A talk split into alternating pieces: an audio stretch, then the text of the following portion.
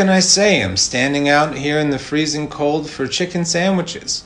What? What? What do you want me to tell you? I I like chicken. It's chicken. Um. Oh, are we recording?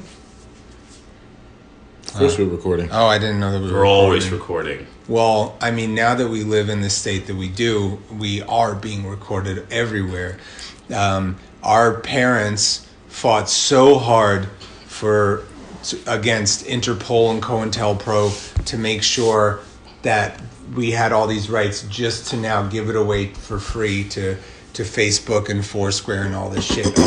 like, um, my job was like, hey, it'll be much easier if you do face recognition software for your computer. I was like, Ooh, nope. No, no, no, no, no. Um, and already our faces are everywhere, and and we have to make sure that that face recognition technology is not used for the wrong thing. I saw I saw Batman two, Batman two with Christian Bale. That Batman two.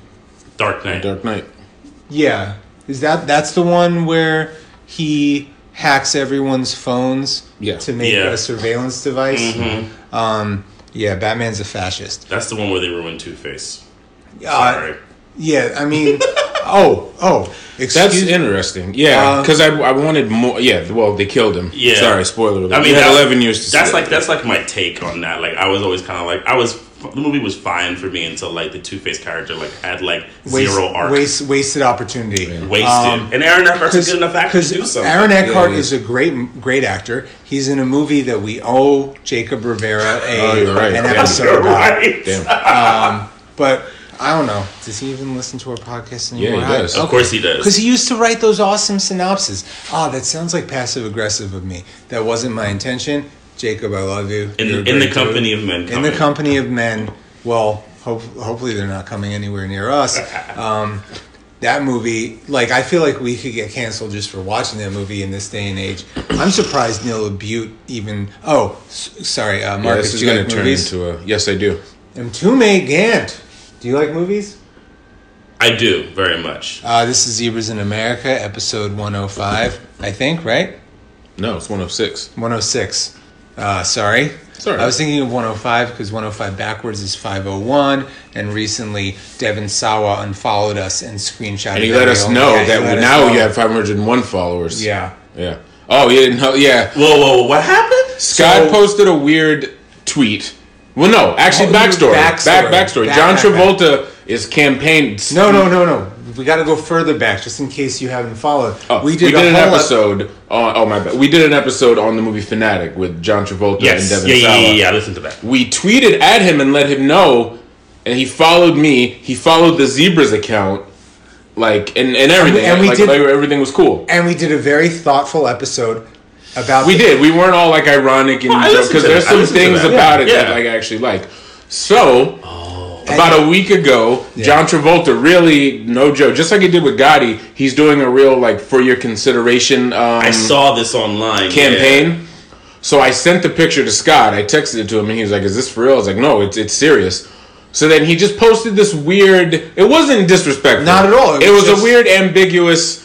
It was like a zebras type tweet. It really was. If you follow us or know us on Twitter, it was a zebras tweet. we tweet we tweet irreverent things and it was just like uh, a picture of me as an old person uh, a weird meme and that and then he was like No, I, I tweeted it because he follows me, and that's how he saw. Because that tweet was there for a while. And then I, the I, like mo- the moment? I tweeted it on the Pinland account, the moment I did, he saw it. Then replied to the zebras at the time. At the time, we had 502 followers, so he screenshot to show 501 followers. And I did forget, Devon Sawa is a very testy guy on, on social media. And I guess on some level I get it because And I his guess- childhood actor and stuff, guess- like people make fun of him a lot, so he's defensive. and but i just like, feel like he can't stand us um, I always forget he was Stan. yeah Yeah, so you know. It's fine. Ever since he, we got five more followers after he followed us, so. Oh, son, you lose, you lose There one you or two, you get about fifty. yeah and it's like it's like i get i thought that devon sawa's favorite artist was eminem but it's actually tom petty and the heartbreakers. But the thing is marcus and i are only children and we're we're petty too. We love you though devon. Uh, i don't know why we're talking this much. But yeah, it was uh, that. We're gonna get into the meat of this episode, but since we are talking about fascism a lot in this episode, I think it's it's it's makes sense to make the thread of Batman. Batman Two. What's what, what, The Dark Knight. Yeah, my issue with that was that they set up this great arc for Aaron Eckhart that really should have been the third movie. Yeah, I- I totally thought it was gonna be. I was even surprised that he became Two Face in the movie. I thought that was going to be like towards the end. I just thought it was a wasted strand. I was fine with him because it was towards as long as he lived, and even after the movie was over, there was all. This was back when IMDb like mattered more because it was 2008. Yeah. and people were still convinced that he was alive. He was alive. Yeah. and then in 2009, he gave this interview where it was just like, "No, no, I'm, I'm really dead," and people were like, "Oh no, this is just like a marketing campaign." No, he's it's like, and then he's like, "No, really, I'm I'm, I'm dead." And I might be, I might be like projecting, but it seemed like he was kind of disappointed he was dead too. Like, No, yeah, no, no. That, that was how the interview started. He was Yeah. like, he was he assumed. He was like, "I'm looking forward to part three. and he's just like, "No, you you really are dead." No, no, no. He no, he was very open. He no, he wanted to be in part three. That was the whole thing of that of that in, in interview. So yeah, I just thought it was a missed opportunity, um, and I don't really, I don't even really care that there's any more comic book movies coming out. Same. I'm like I there's so much fatigue. There's like the new Star Wars show. There's there's all these te- there's seven DC TV shows on right now. And DC I prefer DC to Marvel. And I even heard that Watchmen was good, but I'm just exhausted. I may get into it, but what you're saying is interesting because the fans of everything you just named, they all still feel like they're the underdogs. To some, Oh, I, I'm, yeah. I'm, I'm, I'm getting that I mean, tone from a Joker lot of fans folks. still Right. feel like they're underdogs at a billion dollars. Star Wars people, like they're all like, "Stop picking on us." Like, no, you stop But- picking on it. You won. Like that's mean- my issue with all. Like you but won. that's that's a machination of the privileged. Yeah. The privileged can be a winner and still feign persecution. when being a nerd in the 1990s, not saying that it was great. Getting beaten up for liking D&D was not fun, though it did teach me to learn how to fight sure. but now you're now it's like this strange nerd culture and it's not necessarily nerd culture I was just gonna say. it's tribalism it's Yep. not Yeah. it's not nuanced culture i remember Mtume and i lived together for five years and i'll never forget one day he comes home and he has a graphic novel of the invisibles and that was what it was called right Yeah, I think of the Invisibles. Yeah. yeah, and it was this Grant Morrison comic book that The Matrix took a lot from. Mm-hmm. And he was like, yo, you gotta check this out. And then he would finish a trade paperback and I would read it. And then he would get another one and I would read it. And it wasn't like we like this because it's a comic, it was because we like this thing. And sometimes I'll talk to someone who's like, I'm really into comic books and they'll they'll mention this sort of script like you have to like Joss Whedon and you like this comic book and you have to like Rick and Morty. And I'm like, oh, do you like The Invisibles? I don't know what that is. Do you like Grant Morrison? I don't know who that is. Do you like? They know all the pop titles. It's Yeah. become it's become a new pop culture kind of um, signifier that you're in. You're with the in crowd, and and then like it's weird. Like I, the, the the most annoying thing is I see these like people who are like, my uh, totally corporate uh, comic book movie fandom is much more authentic than yours because I like DC. And you like Marvel, or we're more authentic, and I'm like, you're Yeah, all both. you're all Yeah. the same, Yeah, yeah. y'all. and it's it's all y'all are all the it's same. it's all cargo cult hero worship. And you're all confusing. There's currently right now there's three Alfreds in whether Oh, gosh, TV, yes. two different movies. We've got two Jokers now. We've got you, you know what I'm saying? Like it's just two. You, it's we have two crazy. live action Jokers. We're not, there's It's not even the, uh, Yeah, the, yeah, yeah, the, yeah. the animated yeah. versions. We've got one and a half Superman because the movie Superman we're in limbo, and then there's the show where Brandon Routh is actually apparently back. it's com- it's complex. Yeah, I'm sure. So yeah, yeah. Supergirl, the TV show, is Yeah. the best of the Arrowverse shows. Hmm. But I, I don't even watch it because I'm just I'm so exhausted. Sure. I'm in school right now. yeah, y'all know me. I can't. I and you know we're we have an email to read, and then we're going to get into the the movies that we're talking about today. But I just want to say, like these three movies that I watched for this episode, I I built a resentment.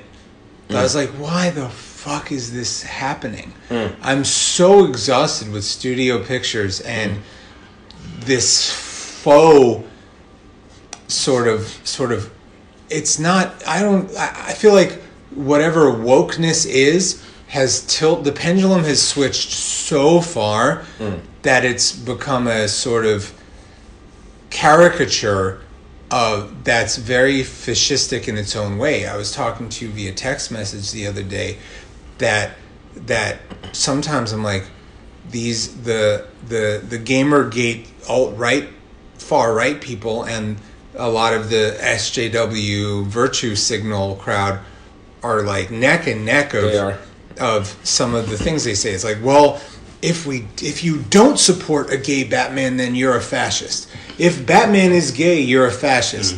Well, Batman is a fascist, so that's that. Um, so let me let me read an email Okay. from a listener, and then we're going to talk about some movies.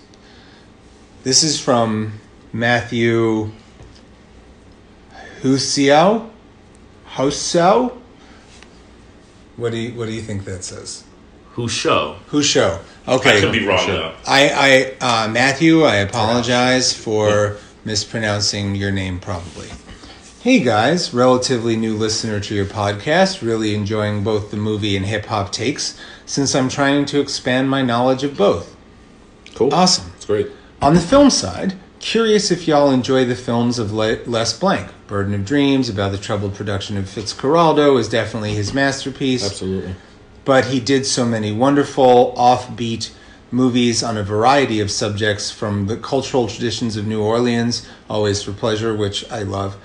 Uh, my friends have a do used to do this festival every year called Always for Pleasure in New Orleans, where they would celebrate stuff like that. To Gap Tooth Women, the very aptly titled Gap Tooth Women, to Werner Herzog eating his shoe.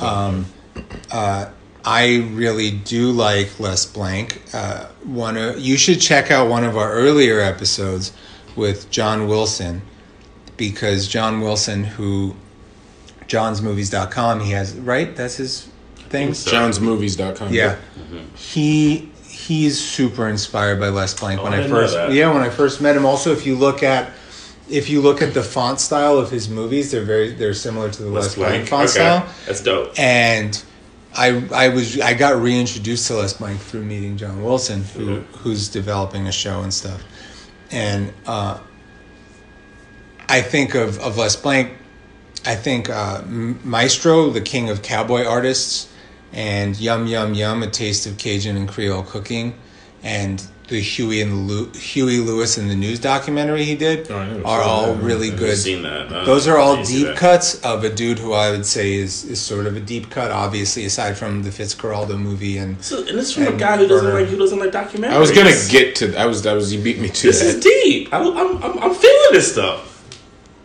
So I will I will continue to say what I've said since episode one. I my issue with documentaries and the reason why I usually usually don't like documentaries and also I say the word usually because I'm not so dogmatic that I can't change. Mm-hmm. I hope to grow. When when the Pink Smoke were live casting our first podcast, they were like, "Well, Scott learned to like documentaries." The answer is and it's always is, it's never that I don't like documentaries. I like films that are good.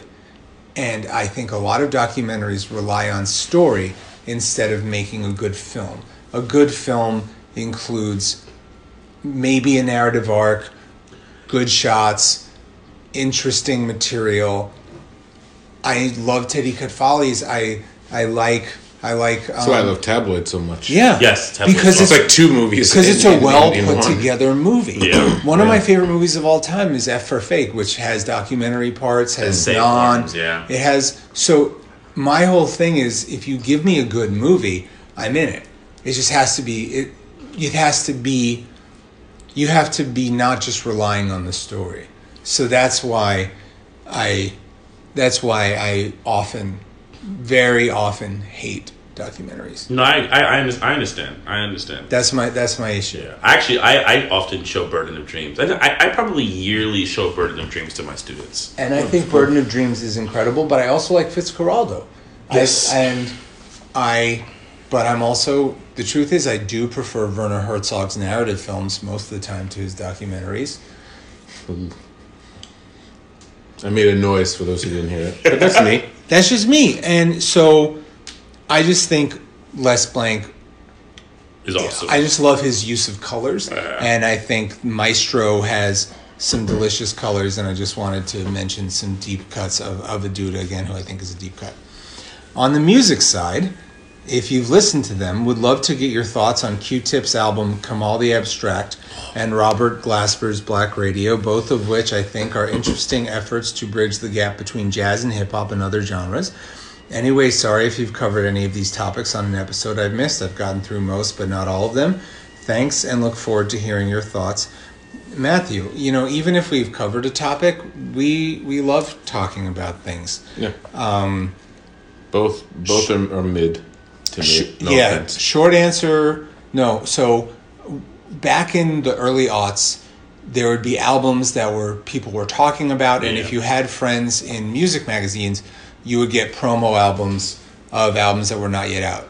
As I'm sure we've talked about on the show, uh, Ghostface's follow up to Supreme Clientele, Bulletproof Wallets, was originally a white label. There was a white label version Yeah. with that was, in my opinion, supremely superior because of the, the sun, sample. the sun was on it. With, with yeah, Slick Rick. and Yeah. also um, flowers. The- the original The Flowers. original flowers is one of the best uh, Wu Tang songs ever made. Yeah. Yes, that's what I'm saying.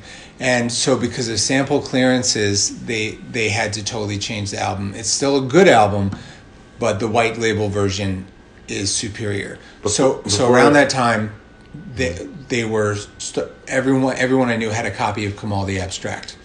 Yeah, I remember. I remember having gotten gotten a copy of Kamaal the Abstract putting you to sleep. from a from a from a from a friend of mine. I don't know who it was, and I had it on my computer. Listen, listening to it. How many? Did it ever come out formally? It came out formally a couple years ago. yeah, So a couple it, of years yeah, ago. Yeah, Yeah. it was. It, was- so it was. It was shelved when it And I happened out. to see it on iTunes when I was like, oh, this is a. It was one of those kind of Oh, things that's too. I didn't crazy. even remember. Yeah. And I just think, as far as the that album, I think of that milieu, I there are things that I prefer. I even even I thought Common's Electric Circus was at least was more adventurous. I was one of the few people who who like who liked a lot of that. I like. I think I, I like lot of that album, not listened, everything. I listened to that album yesterday, and because for no reason, and I was, and there were some good stuff on there. Yeah.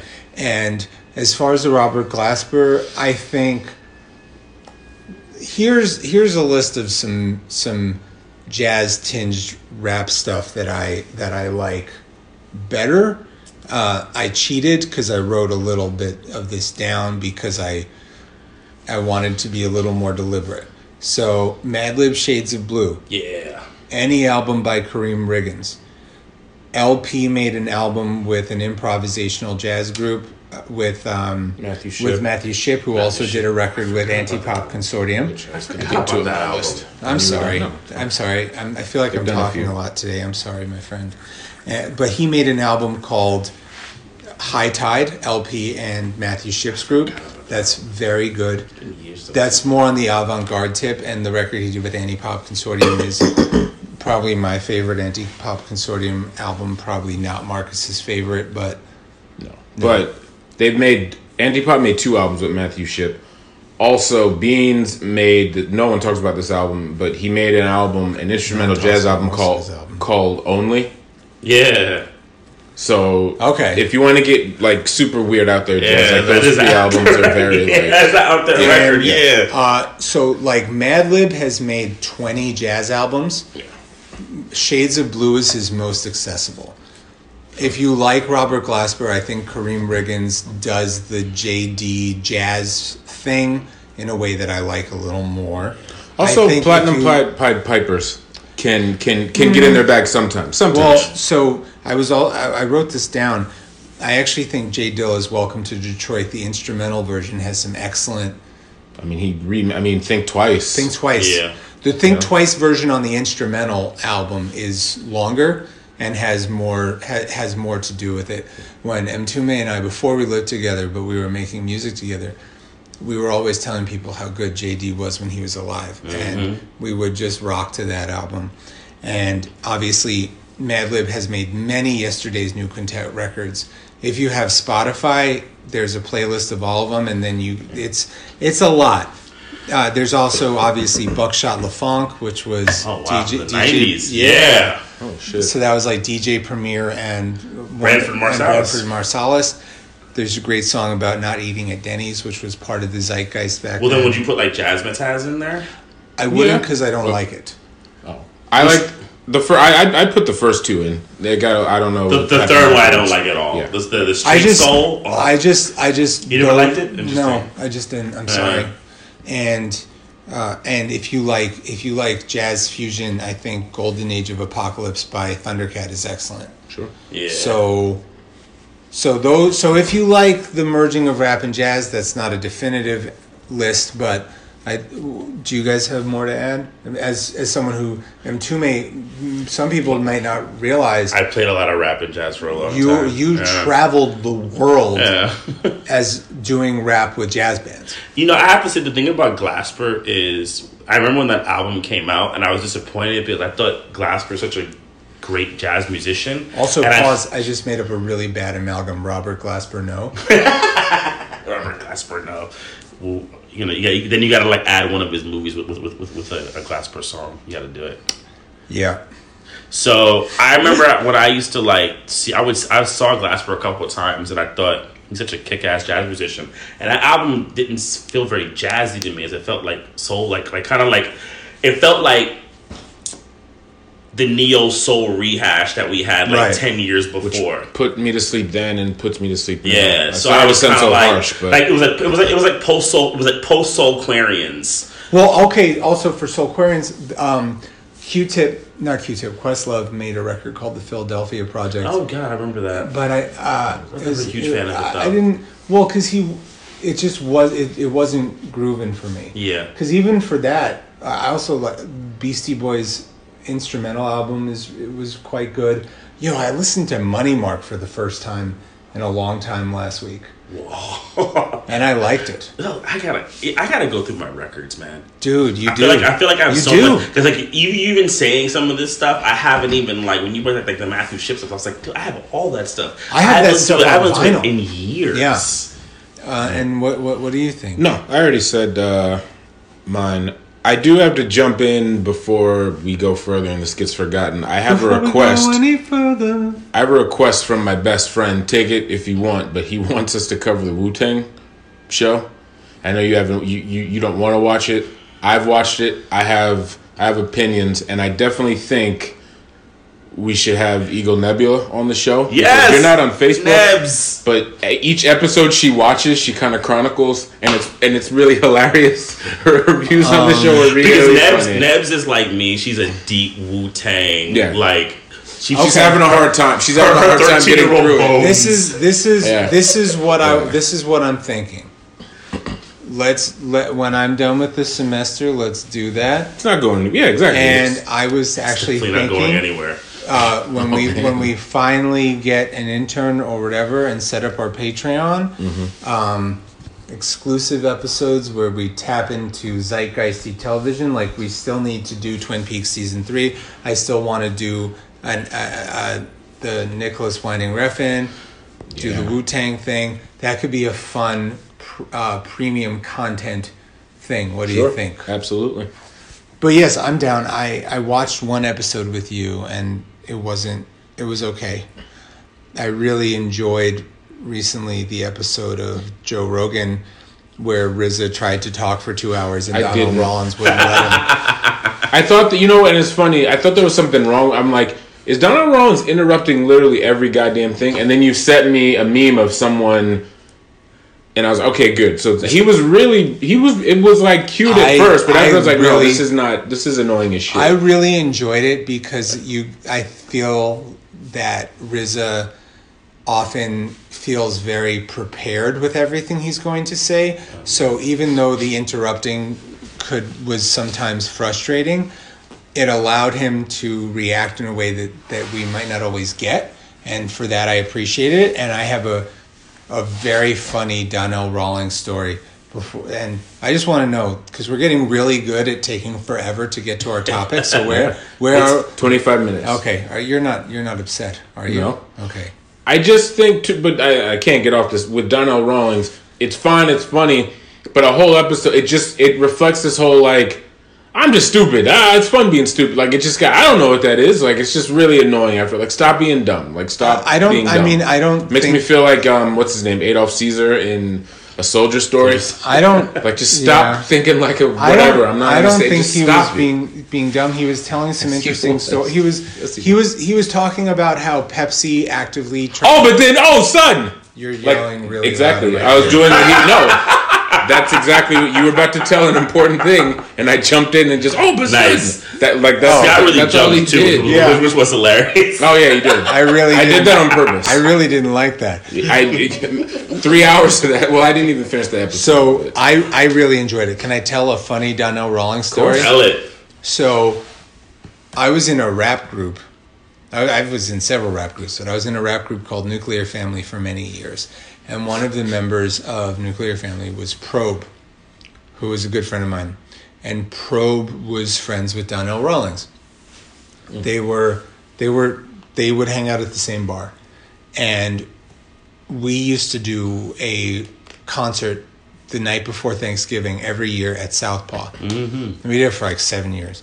And one year, we asked Don, Donnell Rawlings to, to be the MC for it. And he, so this was after the Chappelle show, and he was doing his thing. And he was like, Yeah, I'll do it for. He was he was he was really cool. He had very few demands, and he was just doing crowd work in between each set and he was saying stuff that was like a little too on point. Like he went up to this person who definitely was, and he was like, "You're standing too close. You're definitely sleeping with someone in the band, aren't you?" And uh, they definitely were. Um, but what the funniest thing well, to me was there was a song with me and Probe where the chorus was like me talking about like one of the lines was got there's no food on my plate and then after the set, Donnell Rawlings was like, "Yes, of course, the fat guy was singing about plates."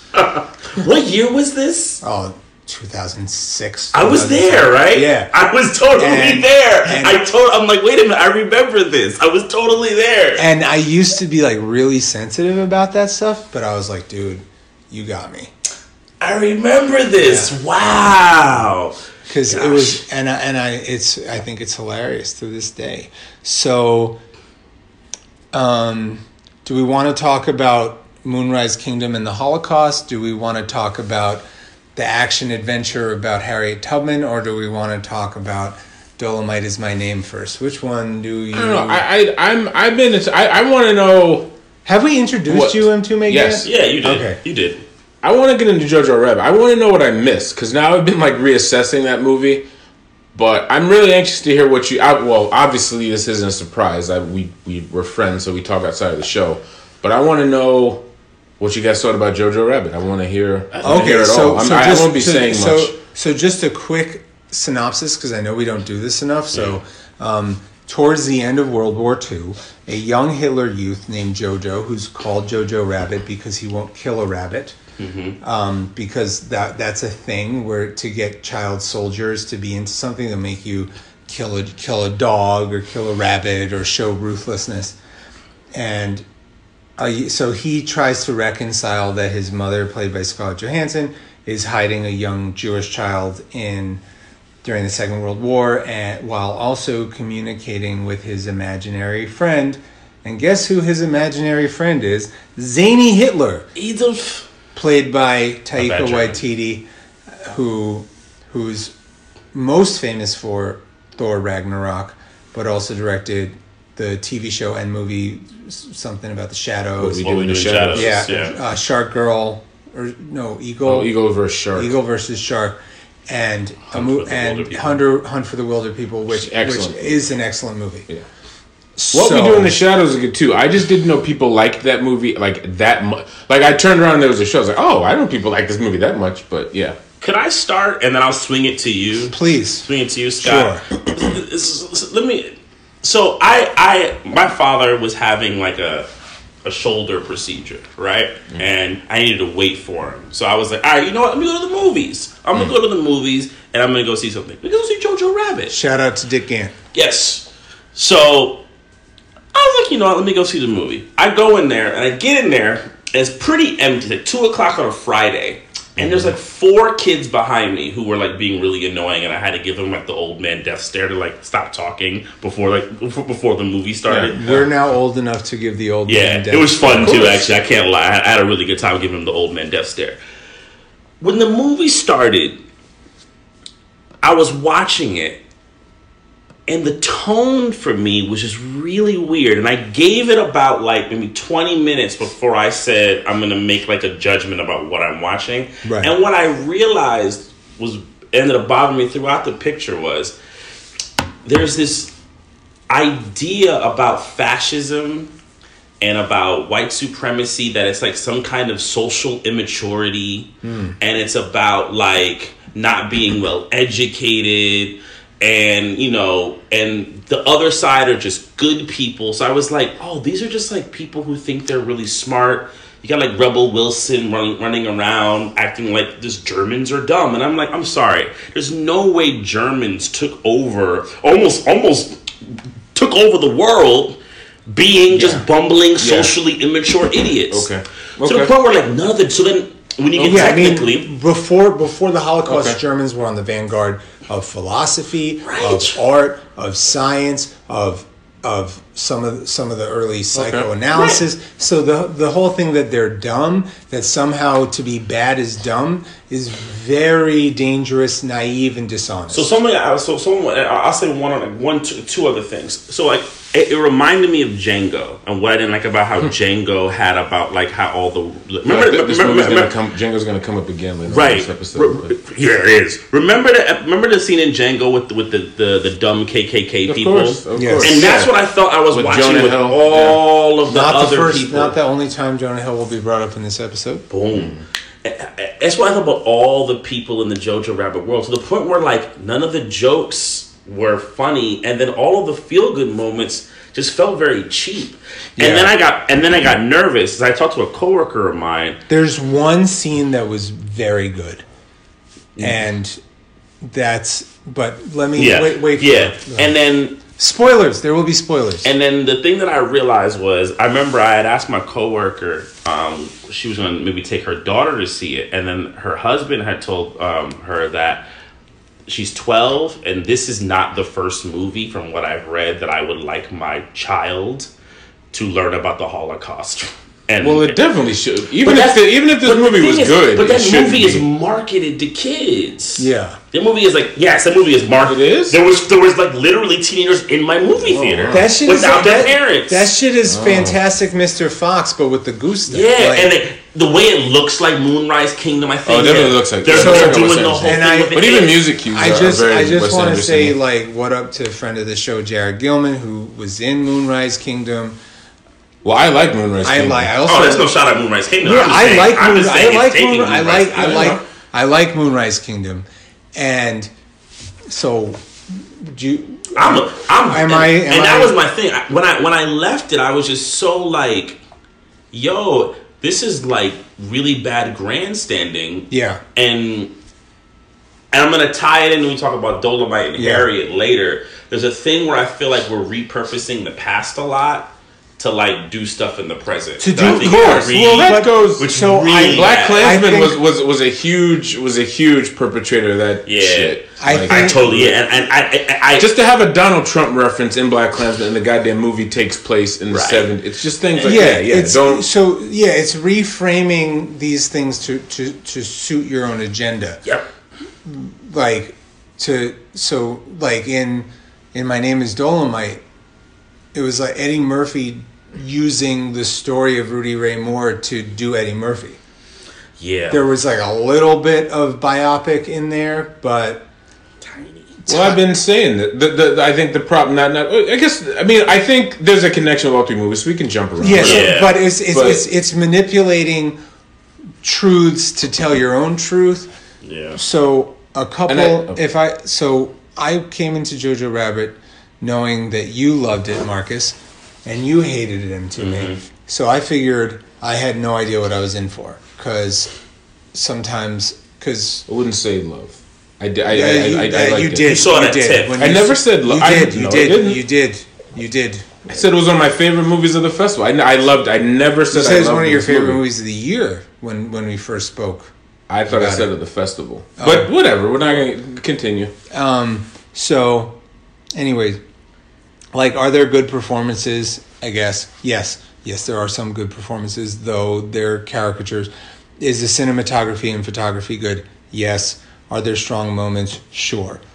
But as a whole, I thought it was, and this is me, Mtume at episode 100. You challenged us to be more critical mm-hmm. and not be afraid to dislike things fuck this movie. As a whole, it was liberal propaganda trash.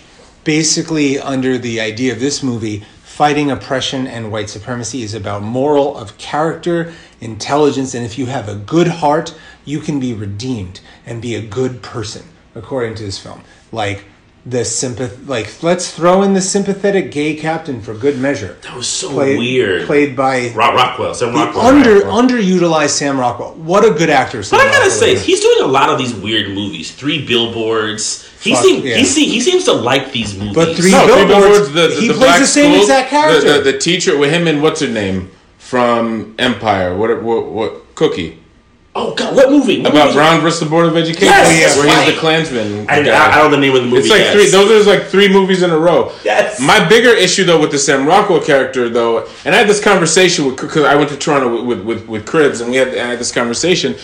The big problem I had towards it was just like, yeah, I guess I spent too much time saying, oh, I really like this movie. Like it wasn't per- the two issues I had were towards the end. One, the whole the fuck you Hitler where he pushes him out the window. It, that that was if anything that was just like ah that, like that was cheesy and corny. But with Sam Rockwell, I get annoyed, especially when it comes to white supremacy or white supremacists, Nazis, neo Nazis, whatever on screen.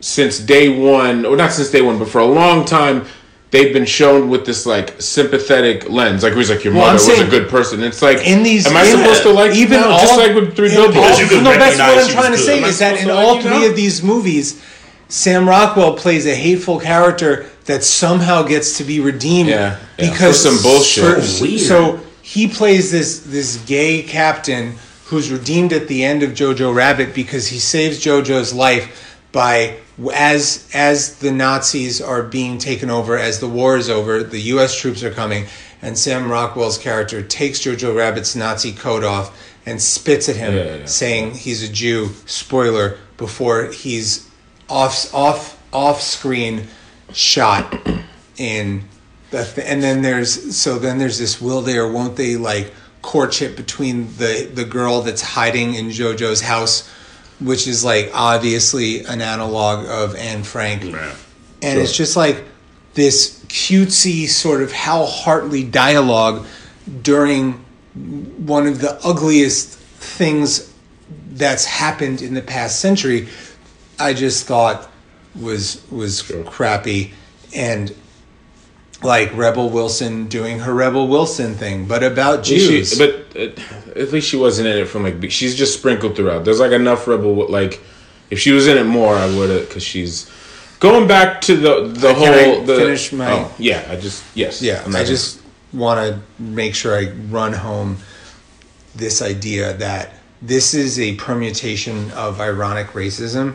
Like, obviously, are Jews a race, ethnicity? That's a complex conversation that Zebras in America probably doesn't want to deal with. but there's this thing that you might have even saw with like 30 Rock or uh, Harmony Korine or, or this movie where you use comic timing, pacing, and wink wink cadences to say terrible things about oppressed people, but you get a laugh because we're all in on the joke. And don't get me started on that. Okay, let me get started. You remember when you and I went to see Borat with some of our friends? That Yeah. we were- Oh God, I do remember that. That's right. so, uh, I I'm one of those people, one of those bad Jews that doesn't like the film Borat, that doesn't really care for Sacha Baron Cohen. I I think Ali G was funny, but um, you and I and some friends went to see Borat, and you and I were the only people in the theater that weren't la- laughing. I was not amused at that movie. I don't. It just. I, I remember watching it, going, "This feels in poor taste," and I, I, I felt weird because I felt like there was a shield because Sacha Baron Cohen is Jewish, and so is his, Correct. and so also is um. I, I'm gonna say his name, Taika Taika Waititi. Taika Waititi. He's half Jewish. I don't know a lot about Taika. he is. He's half his gra- his. I'm not saying he doesn't have the right to tell the story. So no, here's what I'm saying. I felt like they they were using their Jewishness as a sh- like, like black people, like Kasi Lemmons, using their ethnicity as a shield to do There some other really things whack stuff. and I, don't just it way. and I just remember seeing that movie and you being the only person who like was checking in on me. Yeah. Because you could see I was not enthused. Yeah, And no. my friends were like, "Isn't that hilarious? He's using his Judaism to show how anti-Semitism is bad." I don't think that's what he was doing.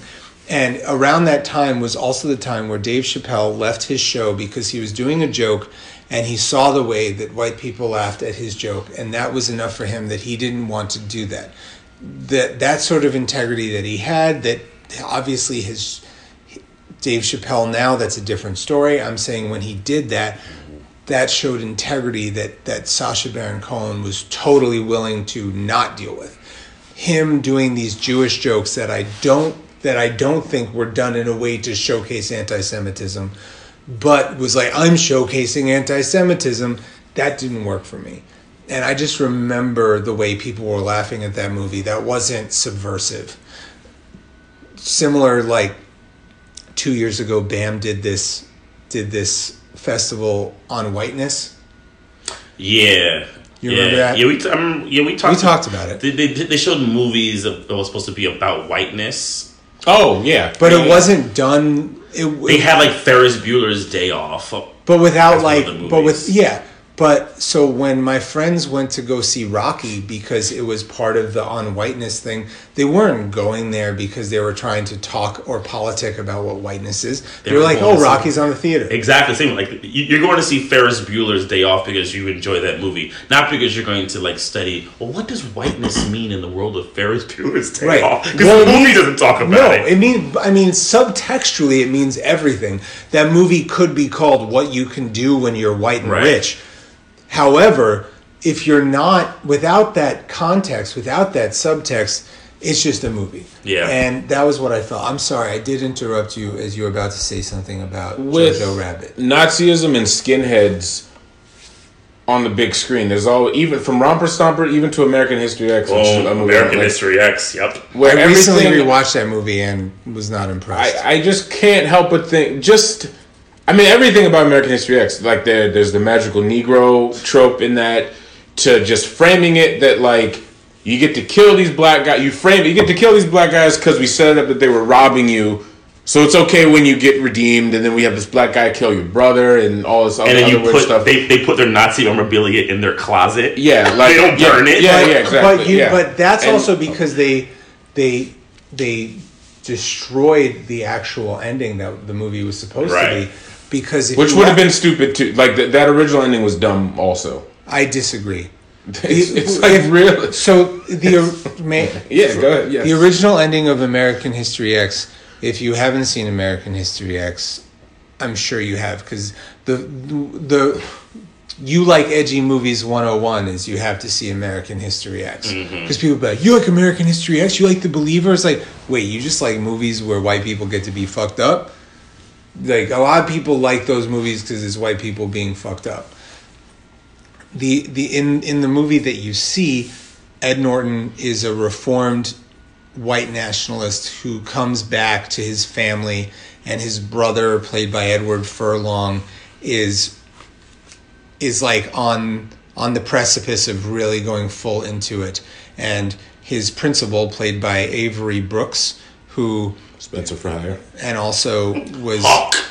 and the star of my favorite television show of all time which is guys Deep Space Nine. thank you uh, plays the this character who helps the this Edward Furlong get to know the error of his ways in a weird all way, in a weird way, where you have this school full of other brown kids who might need guidance, but there's just something about this kid That's so Yeah. true. who has That's all the so privilege true. in the world, but something draws you to it. Like you go visit him in prison. me Like help what you is it find out. about him that's so? But uh, I, I, He's a I- tortured white guy, He's a- Marcus. yeah, and tortured tortured whiteness, at least the way that it's been taught in film, is more important than any other sort of torture, especially tortured white males. And then at the end of the movie, he's he's killed and he's killed by a young black black kid, Good and- lord. and because because because the movie wasn't heavy handed enough.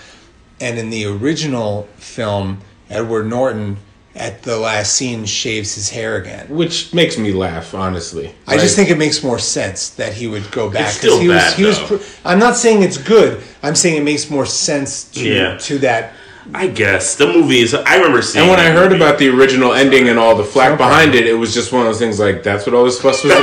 that end, like, oh, they still put the shit in the closet. okay, Right. okay. Anyway, I'm sorry. But No, yeah, but, that, I- but that's all I was just trying to say was that Nazi like young white guys who being like it's always a, s- s- sympathetic brush. Where on the flip side, when you have these like hood, mo- even the movies made by black filmmakers, it's the brush isn't as paint it isn't as uh, sympathetic, and they're just these like animalistic folks. But there's just way more complexity given to Ryan Gosling and The Believer, and Russell Crowe and Romper Stomper, and Yeah. Edward Norton in this, and all this other stuff. So that's. um but I get what you guys are saying about Jojo Rabbit. Not, and, and as much as let me, I, I enjoyed this movie very much, and and I also confess that I think a big part of my defense of this movie just came from people judging it before seeing it in the wake of American Dharma, which I think is a really good, important movie on, on a few levels. So I'm like, and I knew before seeing Jojo Rabbit, this movie was not going to be as important as American Dharma, but I just, it was just like,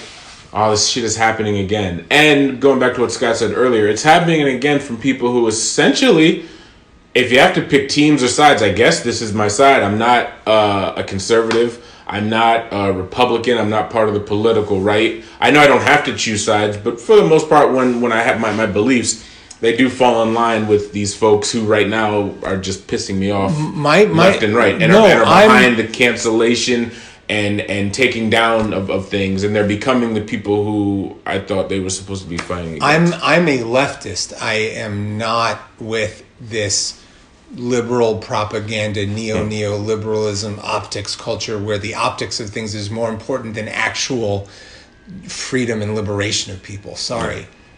yeah. Yeah, I, I mean, I hear you. I saw American Dharma. I, I quite liked it. That's, that's, that's, I, I haven't seen it yet. that's, that's, that's a whole, I'm that's, that's a whole other episode. But Also, y'all remember Blue Caprice? Yes. yeah, I did. I did see Blue Caprice. I didn't realize that that was a white director, but I was thinking because I was Yeah. thinking, is there a time when when the opposite is told and given that like 'cause- Yeah. I thought Blue Caprice was like incomplete though. I, I I was I remember seeing it. I was kind of disappointed by it. that was about the the Malvo DC and Muhammad, DC, DC sniper, the Malvo and Muhammad. sh- uh, yeah. Yeah, I remember being I remember being very intrigued I always thought Only that black was, was serial very killers. interesting. Ba- almost like some of the only black serial Yeah, some. I was going to say there's Isaac Chithole, who was uh, a South African serial killer. You let me direct the um, what you call what's his name? Uh, what's the dude who, sh- who shot all the cops? Eric Dorner. Dorner? No, not that Dorn, the other one from years ago. Let Larry Davis. Larry, Larry so Davis, The who got off. to be a movie though. Who got off. So there's there's I mean he was killed in jail. Yeah. Um, and he, he got all he he was he still spent his life in jail for other things. Yeah. There's a documentary about Larry. I've Davis seen that. That's very That's good. awesome. And Tone Tank said that he's a com he's a combination of Larry Davis and Larry David, and then five years later, Mayhem Lauren had the same line. Coincidence? I don't know. Dun dun dun. But I remember, I remember when I first heard that line, I was like, "Yo, you're crazy for that." Larry Davis and Larry David, but Eric Dorner, who was who was a cop and and veteran, who who ended It up was Chris Dorner, I thought. Chris Dorner. Chris sorry, Dorner. I was Eric thinking of Eric Garner, Gar- yeah, Yeah. yeah. who who was murdered by the police. Uh, both of them were murdered, Murdered by the police. but but Chris Dorner did he did some terrible things. you know, I was in LA when that was happening. I literally flew into LA. I get into Los Angeles, and there was a big um, like, like electronic billboard with Yeah. his face on it, and they were like Wow. looking for this guy. If you see him, do not attempt to engage him. Wow. And I was like, "Yo, I'm in a war zone." Yeah, because Chris Dorner was was a veteran ex cop who who left who thought that there were injustices and corruption in the police system and went about it in in a wrong way. He was he was kidnapping people and kill, he killed some people. His manifesto, I think, is worth a read. I read I'm- it. I'm not saying that it's good. I'm not saying that I agree with him. I'm saying that Wish we it's an get to a interesting point where you didn't have to say stuff Say like stuff that. like that, yeah. After- Give- give- Which give- reminds me of Blue Caprice. qualifiers. I actually like. I don't know if it's so much that I just like the idea that Blue Caprice was made versus I like the movie because Yeah. that story in itself is complex because it w- it's just like not a lot was known about that real story. I knew Yeah. stuff before the movie came out, but it was just it was more like this young guy Malvo was just manipulated, Yeah. And then the guy whatever Muhammad Alec Muhammad, right? he was Yeah. like a t- he was he had an agenda. He knew what the fuck was going on. He Yeah. wanted to kill. He there were specific people that he he wanted to kill. It's a very complex story.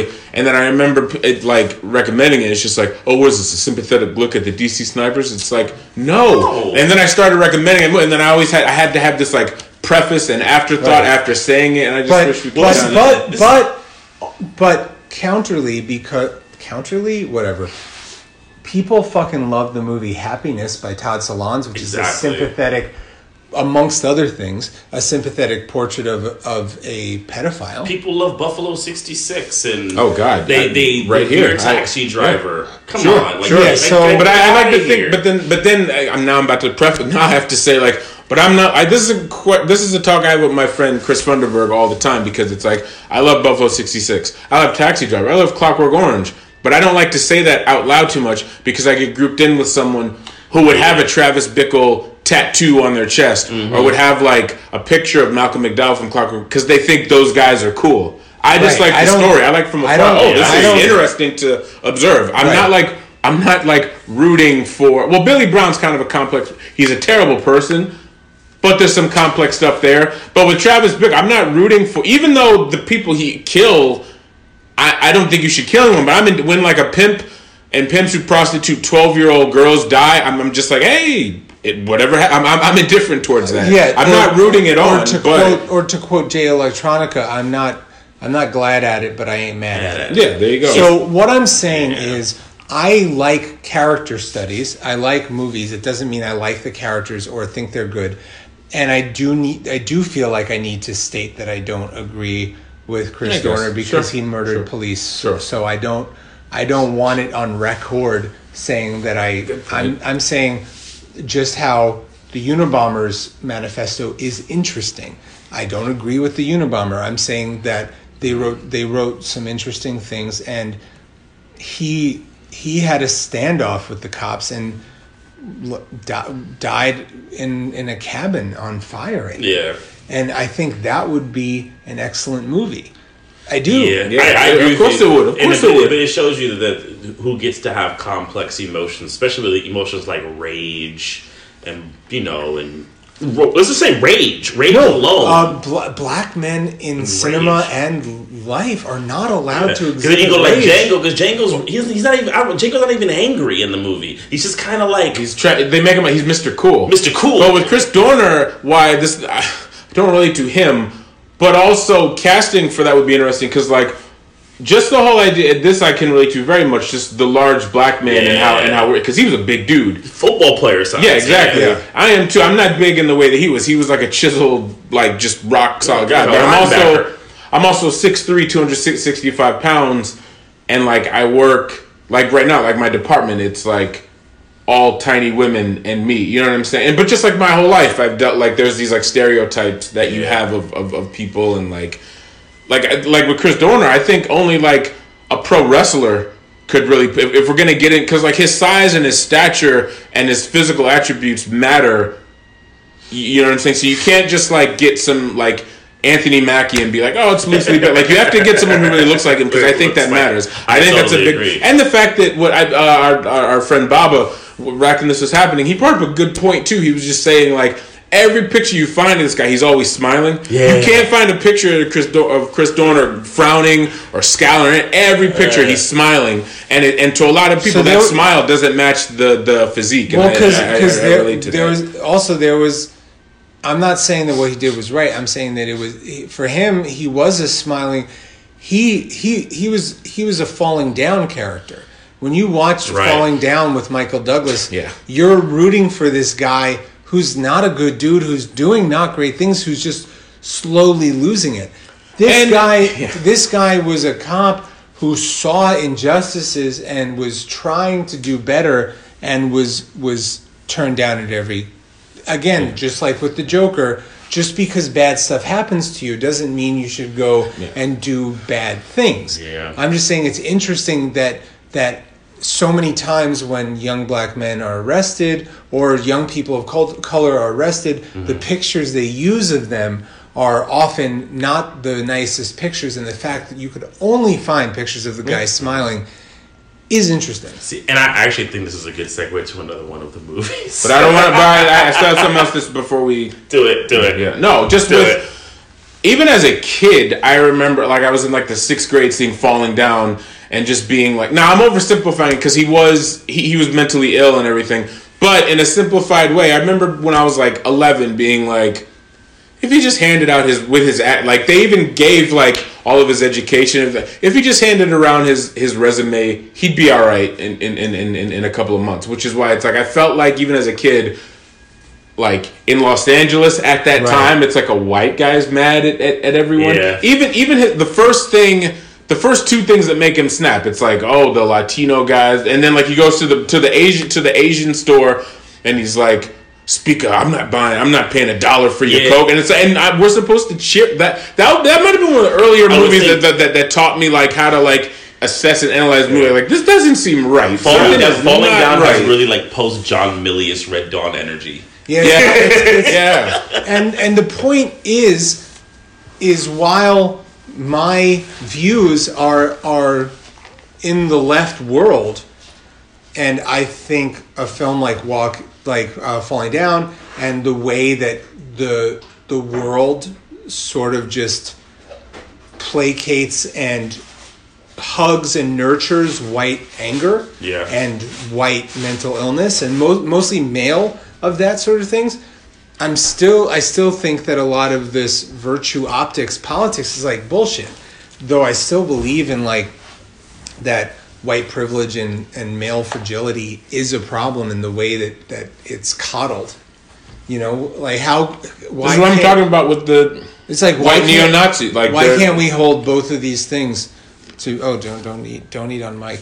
What is that? That's, that sounds delicious. Is it cheese piece of pita bread? oh i thought it was cheese i'm kind of hungry. Um, which leads me to uh, oh yeah so jojo rabbit zero stars taika waititi do better.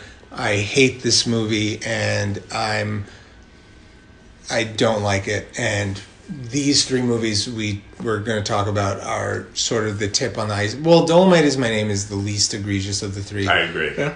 it's like uh, it's just that we're talking about those three movies, but really Harriet and and Jojo Rabbit are gross to me. Dolomite is my name is problematic, but I'm sort of done with studio movies. I'm I'm gonna go run to the bath, bathroom. Do you guys want to talk about Harriet? Yeah, we can start. We can with start. That, with- with Yeah. Harriet. Well, that's Yeah. well, what I is. Uh, that's why I said we found a perfect segue because um, you think about like Christopher Dorner, you know, the big black dude, right, and the whole myth, and Harriet has many problems, Yeah. but probably his biggest problem is his big black dude, who was made up just to hate. bigger, long, Yeah, you Which know, is- what kind I'm- of a, that? That's like such a joke name. Like you can't take that serious. I mean, that's what kills me. I remember, like, so, like, I mean, um, I guess I don't know if people probably if they listen, if they they probably know, like, at this, like, so I remember um, when the movie first started coming out, um, the homie T over at uh, Champagne Sharks, he had posted some some like clips of the movie. Yeah. Uh, that uh, and the character Bigger Long, who is like the slave catcher, which like there was never any slave, like independent, autonomous black slave catchers Yeah. in the South. It did not exist. And I'm watching it, and I'm like, they really got the big black guy. The dude's talking like he's like a San Francisco pimp.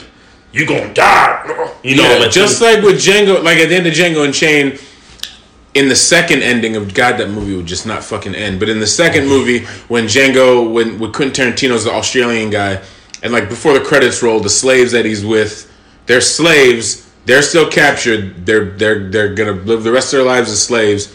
But we laugh at them because like, who was that nigga? Yeah, They're like the mo- exactly. like Jan- like no one talked like that. No like one that. talked like What that in the fuck? South. Yeah, exactly. So then I was even like- then, like especially back then. Right. So, Harriet is the biopic of Harriet Tubman, directed by Kasi, Kasi Lemmons. Lemmons. who who did Eve's Bayou, Caveman's Valentine. And the very Talk to me. and the very troubling talk to me. I love Caveman's Valentine. I, you know, I don't remember it. I, I saw it movie. years ago. Yeah, I, no, it's I. I, I actually I mean, wanted to rewatch talk- it. talking about mental health of non-white characters. It's a film about a schizophrenic uh, black man uh, music prodigy Yeah. who solves a murder while also dealing with schizophrenia in a nuanced light. A film that didn't deal with things in a nuanced light is Harriet. No. Yeah. No. And it's it's I, I, I don't know, Marcus. You you Oh, and you were you were on Escape from Planet A talking. yeah, I actually went with saw with the with the homies um, Oxford and uh, and Mark from Plan A. And Planet we, A is an excellent podcast. we went and, we went and saw the Harriet Tubman movie together uh, on like a Sunday afternoon, and like that was just like, and it's funny because I had no plans to. See, well, the thing is, I had no plans to see it really because it looked corny to me until I found out about the bigger long thing. yeah. Like I didn't, I wasn't gonna go see it, and then I don't know, Mark, you you, you, When- you, you can yeah. go. When I And went you to wrote you wrote an excellent article Yeah. about this as well. when I went to TIFF, I actually was gonna see it, but something that actually it was it was something that I did want to see and actually ended up being good. I, I didn't see it, but uh, uh, bring him up again. My friend John Cribb saw it, and then his he was just like, hmm, oh boy, like he was very like how Cribb. He's just like a calm guy. But you could read if you know him well enough, you could read between the lines that this movie's terrible, um, and that's what he was trying to say. And yeah, when I found out about the, I when I saw the trailer, I was like, you try not to judge trailers, but they also exist for a reason. Yeah. And the trailer looked like a parody of, of, of a slave movie. Like when you watch a show that makes fun of slave movie, like that's what it looks like. And in the trailer, they don't really highlight. There's nothing about this made up bigger long guy. So I didn't even know that was a problem. And then I heard about like bigger long. What the? F-? I saw it trending for like I was like, what the fuck is that? What is that? Like what And what then, yeah. moves you to do that? yeah. Why do you want it? To, why? But then, this, so this is what I'm going to go back to it. They're using past stories, recontextualizing Yes. them to tell things about right now and tell us sell a sell a vision of now through the past. Which is which is very dangerous because the the the, the problem is a lot of people. You know, I understand Twitter, huh? Sorry. No. Twitter shouldn't be the barometer of, of, of everything, or social media shouldn't be the barometer of everything. However, there are thousands and thousands and thousands of black people, mainly specifically black women, who are on this kind of like, whether they're, some are just kind of joking because it's a trendy thing to do, and some really do mean it. It's this whole thing of like, black men are the weakest link, black men are trash. And I just think when you have a movie like Harriet that's essentially like the comeback film of this black woman director who made Eve's Bayou. So you already got like people are already going to support you for that. Yeah. And then a lot of people who are on this like oh black men ain't shit tip are going to go watch this movie with or without Bigger Long. And then you have a character like him whose whole who he's this guy who talks about he has sex with white whores. He you know he's gonna kill this black bitch. Blah blah blah. So it's like if you come into a movie where you already like to be this trendy, oh black men are the weakest link, black men are trash, and then you see this. Not everyone like the, the the problem is too not not everyone is going to go to Google, Wikipedia, or do their own independent research after they see a mm-hmm. movie. Some people just kind of well, they said based on a true. story. A lot of people, when you say based on a true story, oh, this really Just happened assume that it happened, and also and then that's and then that's and, an issue. and it perpetrates stereotypes and other things that are often when people try to lessen the the blow of slavery and stuff. I've often heard from usually racist whites. Well, black people in Africa owned slaves. Well, Right. black people did Oh, this. d- And oh, the or- first time people discover that, oh, they love. Oh, well, well, see, it wasn't all out. See, Well, I mean, I it heard was some a of you guys helped helped helped the Oh, they love jumping on that. Oh my god! But and they and, yeah. and the bigger law. I mean, I remember in the, so I remember I read an it's article. just literally dangerous to, to push forward these sort of And things. then I read an article with Kasi Lemmons where she where she alluded to the fact that well you know there, it was very complex and there were some of us who I was like no no no no no no no no no no no Yeah. no no no the whole some of us black people idea is just straight up wrong and It's and like and the you would- complex like, thing now is turning into like oh I don't know what to say. So it's complex. So it's, It's like, like you would know. never do that with do that with the with, with the solder commando in the Holocaust. You would No, un- you would understand that they were under a shitty situation and they were oppressed people. It locked in a thing. It was a bad thing. You're gonna go Bigger Long though. You know he was kind of complicit. No, you don't do that.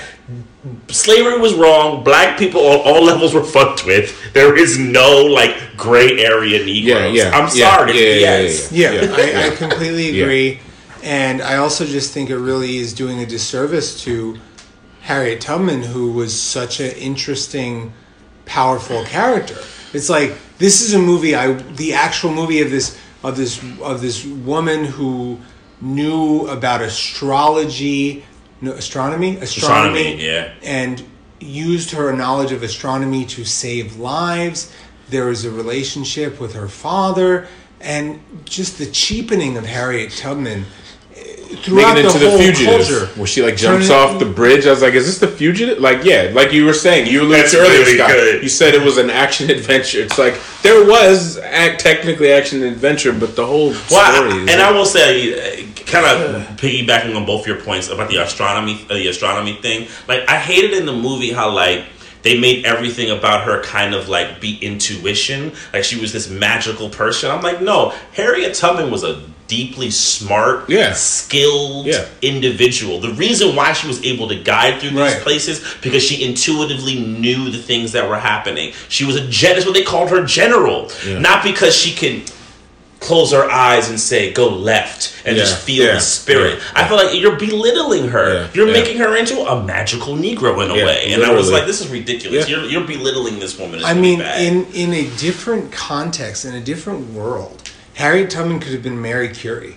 You know what I'm saying? Like, it's not that she had the power of God. What's ill about it is that she had the power of intellect. Yeah. Like, I'm tired of of people using magic to to explain power, Yeah. to explain Yeah. intelligence, to explain ingenuity, and what is happening with Harriet Tubman to the point where, as I, I remind both of you every once in a while, much to your chagrin, that they retconned her in the movie Transformers that she was actually right, a, yeah. a protector of the Transformers. oh Yeah. lord, yeah.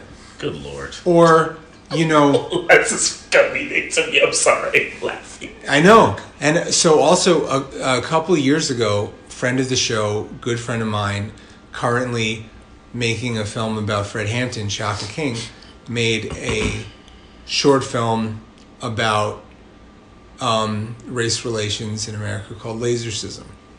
And the movie starts with the, the short starts with a, an agent trying to get Jonah Hill to play uh, Sun Tzu.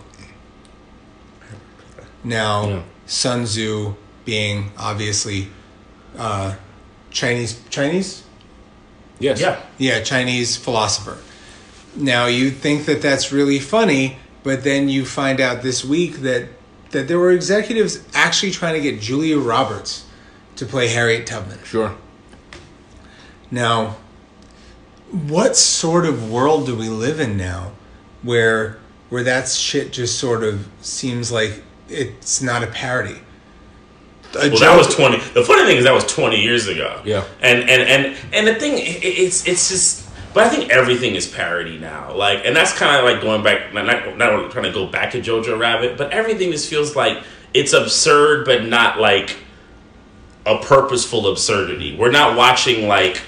who- Who's a great absurdist? It's not Buñuel. We're not Yeah. watching a Buñuelian verse where Right. we're seeing that the world is upside down. No, the world is just upside down and we can't seem to recognize it. So we get dumb shit like Harriet. And I love how this Julia Roberts news just proves how smart uh, and ahead of its time the player was because all throughout all throughout Robert Altman's the player.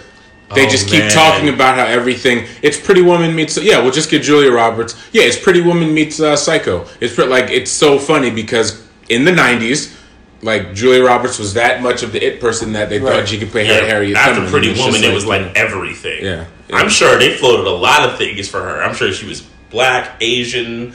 Yeah, I want to know. Latina. Yeah, I want to know what else, what other crazy idea? Because I'm sure there's crazier shit that was suggested. I mean, course. you know, Yeah, but I don't know. Harriet, I, I, I, I, I, I've said so much about it, and the big thing that really is making me angry though is is there's still people who are like, but I'm too Mtume, but Marcus, yes, this is important. Even when you tell them how problematic Yeah. it is. But no, it's still it's Harriet Tubman. because it's it's it's the first point that that I make in that there's this thing, and it is a problem where. And we're not the only black folks aren't the only perpetrators of it, but when something, but black folks are are, are big perpetrators of it. Something's black, popular, shiny, on TV on the big screen. Well, we gotta support, and it makes me just I like hate the word support. It's like no, I like stuff that's good, and if it's not, and because I think a lot of times folks have a problem disassociating the subject from the, from the from the actual piece of art, and it's Yep. just like just like I, I got a lot. I just stopped talking about, which is easy because nobody everybody forgot about it. But like with the Birth of a Nation. I stopped talking about because there's still people on to this day who are ride or die about that movie, and same thing. But it's it's Nat. Turner. It's like no, it's actually not Nat Turner. It's a bad movie about him. I'm not talking about Nat. Just so Harry. I'm I not saw, talking about some, Harriet I saw someone try to use the bad Harriet movie as a way to prop up Nate Parker. I was like, no, man, that movie's. I, I don't even call Tarek it. It's the perpetrator of that. It, it, he tried to do it, Yeah. okay, that doesn't surprise me. I was like, man, that movie's called Slave Heart. and we don't see a revolt. We see 13 minutes of a revolt, and we see bad plant- plantation lullabies for like an hour. That movie sucks. and like all the terrible, which I explained to people, all the terrible, singular, terrible things that happen to folks in Birth of a Nation are from women. But can you tell me like one sentence a black woman says in that movie? Period. Let, let alone like a couple Gabrielle of Union words. doesn't have a line. No, she doesn't. But she's raped in that, or, or like, or Nate, or Nate, Nate, Nate, Nate uh, Nat, Nat Turner's wife is raped in the movie. She hardly But Gabrielle says Union's anything. character It's is like also- Gabrielle. No, that's what I'm saying. Gabrielle Yeah. Union's character is raped, and she just comes out, you know, ashamed, but still doesn't like say anything. You know, it, it like that, that movie's really movie. fucked up. Yeah, Yeah. fuck that movie. Yes. Um, and I, you know, I know we don't always love to talk about Armond White, but at least his review of it was pretty on point. Sure. Yeah. There's no way he would like that. Yeah. I, You I never, think you it's never something- know. Sometimes With that, I I think I, can tell he wouldn't. No. You- You I think- know. I think you kinda Yeah. predict that. Yeah. Yeah. You can kind of predict. He, he's I knew he wouldn't like Parasite either. Oh, I knew that. Yeah, well, I that, knew it. He doesn't like movie. The, any movie about um, advocating for poor people, though, in a way that looks Right. at the rich as a kind of a real parasitic force. He's never going to advocate. For Which for. pisses me off because they kind of are, and like poor people aren't aren't the prop. They're not the enemy. But Well, I told someone, I said, I said, I said, I said, you know, like that's the big thing about Parasite that I, I like for me. I was like, I'm sorry, our, the relationship to, with, with the whole rich and poor is untenable at this point. And I'm Right. glad that both, if anything, whatever you feel about the movie, Bong Joon Ho is on the right side of history. Of course, of course he is. Yeah, he absolutely know. is.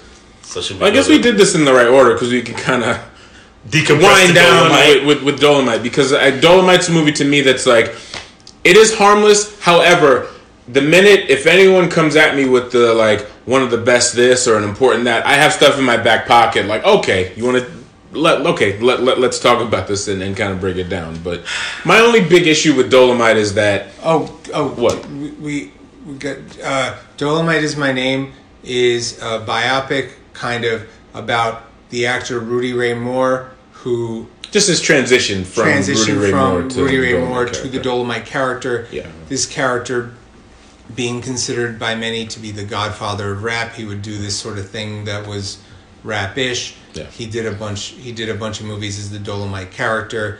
This is this was heralded as, heralded as Eddie Murphy's return to comedic form. His first R-rated movie since um, I forgot what his last R-rated movie was.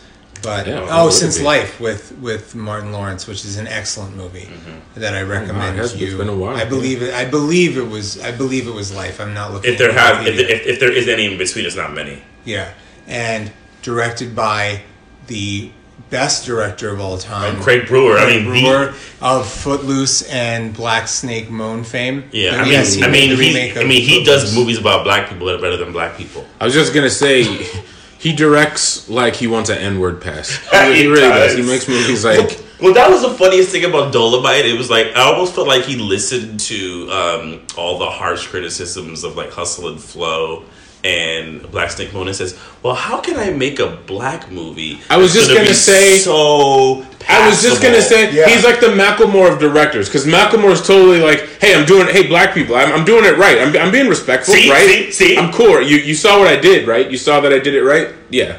Um. Oh, what I was the, the, the, my, my a big issue I have with Dolomite is my name is that the performance, and this is what I'm a little conflicted on because the the the performance. Eddie Murphy really isn't being Rudy Ray Moore Not at all. in the scenes where he's being Dolomite, fine, I guess, but that's only clips. The movie is about Rudy Ray Moore, and he's not Rudy Ray, Rudy Ray Moore. He's being Eddie Murphy. Yeah, he really like, is, and I think that's important in a biopic. and even and even scenes where they're recreating scenes from Dolomite hmm. that they showed at the end of the. Yeah. movie side by side, sort of like the Tommy Wiseau movie. What, what's that? Or any biopic, they Any- do like with where they badass. Any they, they do that all the time, no matter So, what. so I was obsessed with the Dolomite movies as a kid because I I, I was gonna ask when did y'all di- uh, when did y'all discover Dolomite? I'm curious. uh, when I was um, oh, when the Ol' Dirty Bastard. So like like mid So so late like late nineties. 90s, Oh, the, hey dirty that video. So people were like, "Oh, you got to check that out." And so, When- oh. um, so where I would go to get to get black exploitation movies, kung fu movies, uh, genre movies. Obviously, you go to Fulton Mall. So I would go to Music Emporium and Beat Street to get all of all of my needs. I'd get they would be like five dollars a piece, and there's a scene that's very famous in the original Dolomite. Though my favorite movie of the series is Human Tornado. I Yeah, Human Human Tornado Tornado is the best one. I will get into that uh, in a second because there's some also some authenticity of Dolomite is my name that pissed me off. But there's a scene in Dolomite One where Rudy Ray Moore is going drive and we're drive, and he's hitting his legs, and it's like one of the most famous scenes from the movie. Mm-hmm. And there's also a scene where he's having sex, and there's that they showed in the movie, but. Even when Eddie Murphy's doing that character, it's like, oh, this is just Eddie Murphy's Yeah, character. turned up It's to not- 10. it's not it's not Rudy Ray Moore. And one small issue I had with the movie is when they're showing people watch Dolomite, they're using scenes from Dolomite: The Human Tornado. it's wrong. I. I, I, I totally noticed that. But you'd only know that if you've seen Hmm. Human Tornado, because there's a scene where he's like, "B word, are you for real?" Yeah. Which comes from sampled in a lot of rap music. and I've said this on the show before, I think, but I need to every time, is that in the song One by Ghostface, when he says, When the cops come, you never hide your toast. I always thought he said, When the cops come, you never hide your toes, which is which in, in the opening scene of Human Tornado, Rudy Moore is is having relations with the sheriff's wife, and the sheriff walks in, and he knows the Dolomite's there because they can he can see his toes. Right. So I always thought that that's what The goes. Dolomite reference. Yeah, I, um, that makes sense. I know, but I feel like I thought it was toes. Also, to be honest with you. Uh, so when I, I would ask people, I'm like, that's clearly a reference to Human Tornado, right? They're like, no, he's saying toast, not toes. I'm like, I don't know. He's hiding his toes. Yeah. When did you discover it, Marcus? I'm curious. when I was very little because I had to ask. I also it's right. I had black parents and they would watch stuff like that, but I used to watch uh, House Party. House Party, when I was a right, kid. exactly. And Robin Harris said he's like, I got some Dolomite tapes. I thought we could watch them, and then I right away I asked What's my your parents. problem? Don't like Dolomite. Yeah, I was like, "What's who's Dolomite?" And then they, then my dad, my dad was he didn't have much of a he explained who he was. It's not like like the next day we went and watched a movie. I think maybe years later, I happened to see it because like my dad, anytime my dad would rent a video or we had cable, he would always videotape. My dad was the king of two VCRs. And So also he there were taped a lot of stuff. There were Dolomite shoes in the nineties. What? There were boots that were called Dolomite. Yeah. They had What were to those? Yeah, They're just like Why? yeah. Why- they had nothing to do with, With Dolomite. with either. Oh, oh, oh, oh, all right. But yeah, so when I was a kid, uh, but I didn't actually see a Dolomite maybe till like junior high school or The something. The reason why, and I, I, Still a kid, I I was similar. Like I had, heard Robin Harris talk about it in House Party. I asked my dad what it was, and then I think like, my, like one of my uncles showed me an old tape of it, Mm. and I remember like watching Rudy Ray Moore. I was like, this is like you're watching someone who's like kind of a really dirty, nasty secret.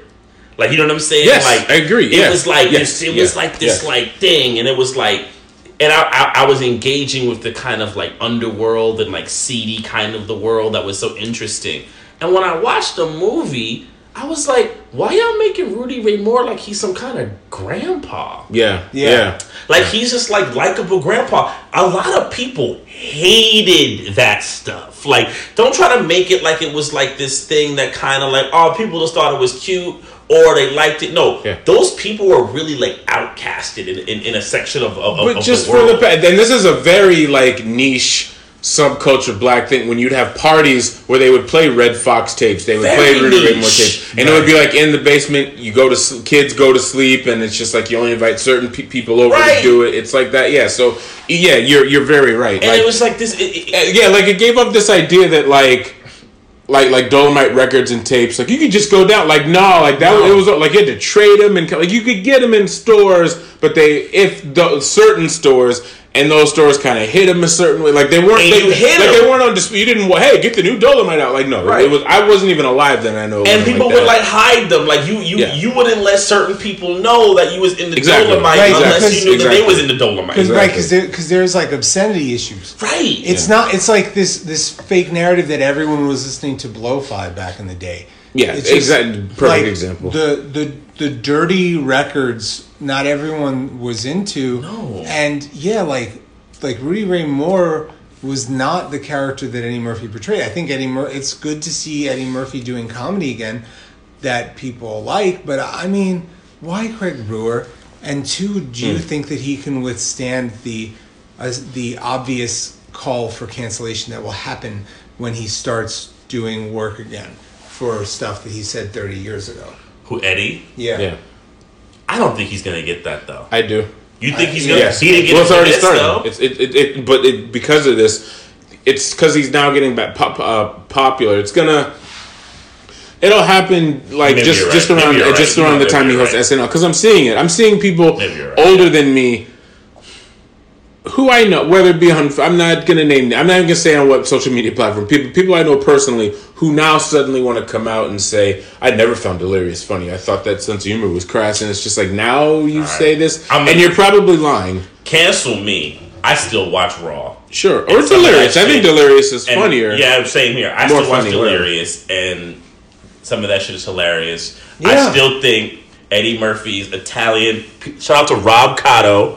Because Cotto knows how much we both love this. Exactly, His yeah. Italian, hey, slide, the slide stone Yeah, thing is one of the funniest things I've ever seen Yeah. in my life. Yeah. That thing is absolutely Like, brilliant. Yeah, and uh, I was about to say some stuff, but I'm not. But th- but that's what made me disappointed about Eddie because I felt like Eddie can do that deep characterization. I felt like he was just lazy with Dolomite as my name. Like, it was just super lazy, and the movie. It honestly, be honest with you, it feels like a film for like hipsters, and mm. I gotta say, like black people are just generally kind of like whatever. It's a movie about one of ours, and it's doing well, and, And- Eddie, Eddie Murphy's back, so they don't really care if it's like at a at a certain level. And you know? I agree. And hipster ennui is all about being like ironically or like Right. I know the cool this and cool that, which goes back to the first thing I was saying is fuck ironic racism, fuck irony. Shit is too dangerous right now. Let's try to be earnest. Please. And or, or and I'm not talking about Ernest Borgnine. I'm not talking about Ernest Saves Christmas. I'm saying just like whatever happens to sincerity and like let's deal with fascism even when even when fucking uh, who was his face Charlie Chaplin was making fun of Hitler. Oh, great dictator. now Good that's the way that you do it. That's how you do it, son. It's funny. So a student of mine, she saw Jojo Rabbit. She really didn't like it. It's funny. She's mm. German and she really didn't like it. And I actually had asked her, I said, "Have you seen The Great Dictator?" Right. And she ended up watching it. She absolutely loved it. Well, because that's how you do it. That's. I'm not saying that. I don't. One, I want to preface. I don't think any material is off limits. oh no, I don't not think- at all. I believe. I believe you have the right to make whatever art you want. I also have the right to hate it. I have the right to love it. I have the right to not watch it. Like even when I talk about like jokes that I don't like, I don't think people shouldn't have the right to make jokes. I just think some jokes are in better taste than others, and some jokes I think are more hurtful than they are helpful. Uh, I don't even know that I agree with the whole "don't punch down" thing. I don't know. I think it's I don't know if I get. I, I, I get what people are trying to say with that, but I don't. I, I feel. I feel like that's a weird. I don't. I, I'm- I don't have the right word for it. It's like a. It's become a weird statement. Like it's almost like triggering. It doesn't really make any sense. No, but see, but see, triggering is triggering, and also the word Nazi are words that have that ha- used to have actual real meaning. it's been repurposed that in a have weird been way. that yeah. have been cheapened. Yep. Tri- I agree triggering triggering is supposed is is supposed to be for people that PTSD, are, right? have PTSD. Yep. Now, now classically, people that dealt with PTSD are victims of of, of abuse, victims of sexual violence, um, violence, uh, people who have fought in wars, people who have been in war torn areas. So when people, so that is a real thing. Yeah. If you grew up in Bosnia in the 90s and saw your parents blown away by missiles, you you could be triggered. When someone uses that as a code word of you're offended by an offensive thing, it cheapens it. Yeah. Like there are actual Nazis. When you call someone who does who makes jokes you don't like a Nazi, Yeah. you're taking away from actual Nazis. When you call someone that has opinions that are different than yours a white supremacist, you're taking away from actual white supremacists. Yep. Just like be careful with your words. Sorry, I'm I'm No, I'm on a with rant. you. This I'm is with one of our best episodes ever. I'm with you. No, I. Yeah, those movies were frustrating. I'm sorry. You know, it's funny because I and, and not only with Dolomite. I'll be honest with you, I was just bored, and that was just weird to me to like watch a movie about Rudy Ray Moore and be bored. And I remember when they showed the clips, and, and you know what I did after I was done with it? Mm. My, my my girlfriend went to bed. Right, she was tired, and I went on and I put on um, "Eat Out More Often" in my headphones, and I cracked the fuck up because Sure. I love that album. Sure. And I was like, the grit of his voice. I was like, Right. man, he didn't get that grit. I, th- you're you're saying everything that I'm just not, and and and you know, because it also reminds me too, just that character. That there was too much. There wasn't like he was being almost a parody, like I like what Neil Hamburger is now to like Gregg Turkington and that kind of parody Right. of like, a, and that's what, and there wasn't that kind of. It, yeah, it was like too much of what the Dolomite character was. He was still Rudy Ray Moore, but the Eddie Murphy Rudy Ray Moore were just like everything's wholesome, it's fine, everything's all good, and it's just yeah, like there, there's a real dirty seediness to, to just everything surrounding that that Dolomite character that that you wouldn't get, and also just anything. It, it, there's that Baz Luhrmann hip hop show thing, or what also goes back to Argo. That, that, that, like anything they get to, like when I look at pictures, but just take anyone's, not just my any fan. When I look at pictures from the '70s. Everything looks gross and greasy. Yeah. Everything isn't like bright and orange Right. and perfectly coiffed. At, like some afros were gross. You know what I'm saying? exactly. Like there, there was lint. There were car, eh, like every all the floors had carpets. Like so, shit was like lint and and, and like people needed to vacuum you know over their house. And like everyone smoked. Then there were ashtrays everywhere. Things were cloudy and just it didn't look like Sesame Street. And there And that's my issue And also with- like with that. Also what about like where's all the plastic on the furniture? That, but that's what I'm getting. Yeah, exactly. Look, That's 'cause what I'm I, getting I'm not saying because I just know the culture that I grew up in, which is obviously different from black culture, but older cultures where when I was a little Working, kid, I mean, and I would go to, I would go to working work- class. it's a And I would yeah. go to like my my grandparents' house in Queens, and it was wall to wall carpets. Yes. And every single piece of furniture had plastic on it, and there were ashtrays on every table. Like, why isn't that there? Wesley Snipes was interesting. But people being like he deserves an Oscar. No, No, like, what the no, fuck? like, no, what no. the hell? no. No, eh, eh, you know, eh, That that's the kind of performance where I think Craig Brewer was afraid to tell Wesley, "Hey, don't do this." he just didn't want to. He didn't. He was scared. Just it, like, and and and I don't know him personally. Well, I know someone who directly who had a who has experienced him, and he's the kind of person that does need to be like. If you just let him loose and don't, t- he'll do whatever he, wants, wants. And, and and he definitely did whatever he wanted. There was Yeah. no like anyone would be like, yeah, um, yeah. Just someone needed to tell him to stop, and I, I, I don't think they they they they were there because just as because on the low, this movie to some degree is just as much a come air quote comeback for Wesley Snipes as it is because Wesley getting- Snipes is another one. pub, yeah. yeah, he, he is, and and apparently he's in this Coming America Coming- sequel. And because the last time he was in a movie, and Arsenio Hall has a Netflix special. They're really trying to set up this sequel. So I gotta, I gotta, I gotta throw something. I, I put it on Twitter. So remember there was this picture going around of uh, of Will Smith, yeah, they're Eddie visiting each other. Yeah, Murphy, uh, Martin Lawrence, and uh, Wesley Snipes. Wesley Snipes. And I I did some math right after the picture, and I posted about it. I was like, between the four of them, right? The amount of different black directors they've worked different. with, Yeah, key. Yeah, different is not even double them. There's not, it's not even eight. Really? It's like well, Will has worked with a big flat, big fat zero. yeah. A couple of them have worked with He's Spike. not worked with one black director. Will Smith, no, no, no, never, never. but he was obsessed with Chameleon Street. Well, Yeah, yeah, yeah. we know. And, and But it's and the kind of obsessed and they didn't and want then people to Martin. Lawrence and Wesley both worked with Spike Spike, right? Eddie's worked with I think is it one or two, and, and also not including themselves having directed something. Wait, what What did the Martin husband? Do with Spike? Do the right thing. right thing. Oh shit! Yeah, his first movie. I need to leave. His I first can't movie. Believe I forgot that movie. First movie. Nah, I, but that's, it could be. It's easy because he wasn't a starring role in it. Yeah. Do y'all remember Martin Luther Martin Luther King? Martin Lawrence's um, Saturday Night Live. Of Yeah. course, it was hilarious, and he, got banned. He Yeah. was banned for it. It's yeah. so good. The Thugs with Chris Farley. yeah, That's one of the funniest skits ever, man. Chris Farley don't get enough love. Nah, Martin doesn't get enough love. no, that was Martin. But I, I but I, and it, it brings something about Dolomite to me because I Also, was, Martin is another instance of like people not really understanding black mental illness. Like he had a breakdown, yeah. walking around in a leather suit in in in the hot like.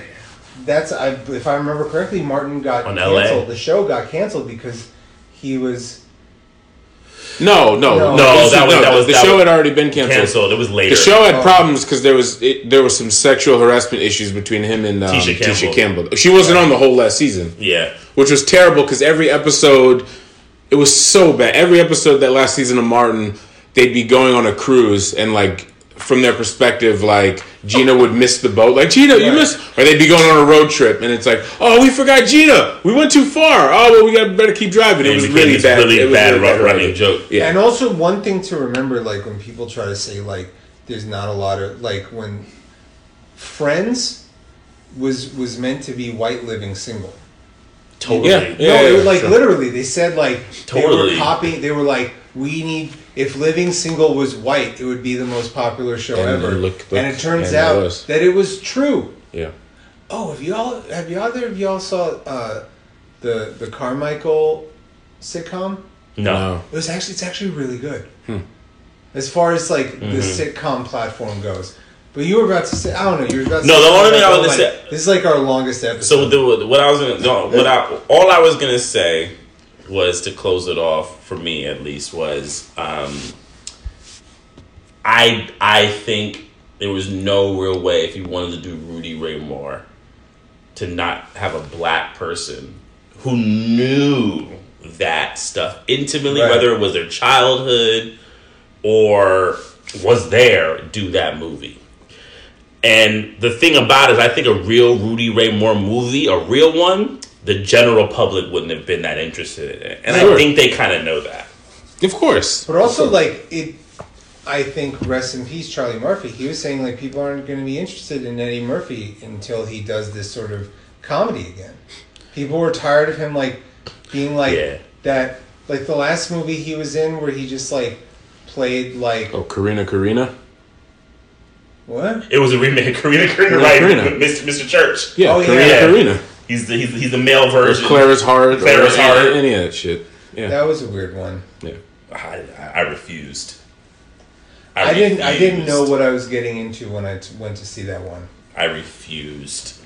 I got a love. I got a deep love hate with, with Eddie, man. I love. I love Eddie deeply, but like, I need Eddie to work with some black directors, and he doesn't seem very interested in it. Yeah. Yeah. Do better, Hollywood.